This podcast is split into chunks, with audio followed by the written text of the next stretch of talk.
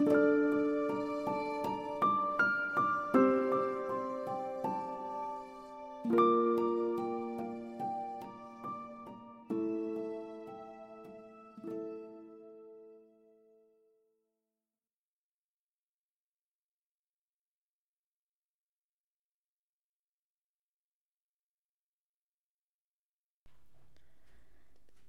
شش بالا رفتن.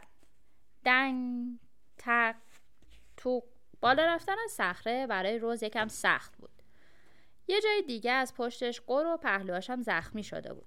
خرچنگی تند و تیز از زیر یک تکه چوب بیرون اومد و نزدیک بود یک جای دیگه ربات رو هم قر کنه. خرچنگ بلا فاصله بالا رو نگاه کرد و چنگال های تیز و بزرگش رو نمایش داد. همه به غیر از ربات از چنگاله او میترسیدن. روز فقط نگاهی به پایین انداخت و خودش رو معرفی کرد. سلام خرچنگ من روز هستم. بعد از اینکه هیچ کدوم راه به جایی نبردن خرچنگ خیلی با احتیاط عقب عقب رفت و روز دید که چطور خیلی راحت روی صخره حرکت می‌کنه. با اون طرز ایستادن و پاهای لغزندهش می‌تونست از هر صخره بالا و پایین بره. برای همین روز تصمیم گرفت روش اونو امتحان کنه. دستاشو باز کرد و هر کدوم از اونا رو به جایی از تخت سنگ گیر داد.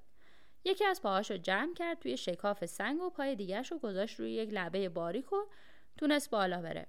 اولش روز خیلی غیر عادی بالا می‌رفت. یک تکه از سنگ توی دستش خورد شد و برای پیدا کردن جای پای مناسب کلی به دردسر افتاد. ولی هرچه بالا و بالاتر رفت قلقش رو بیشتر یاد گرفت.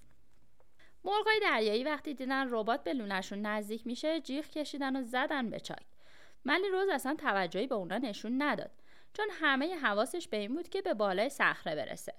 رفت بالا و بالا و بالاتر و با روش خاصی از لونه ها و لبه های صخره و درخت های ظریفی که توی شکاف سنگ ها رشد کرده بودن گذشت. طولی نکشید که ربات قصه ما زمین جزیره رو زیر پاش حس کرد.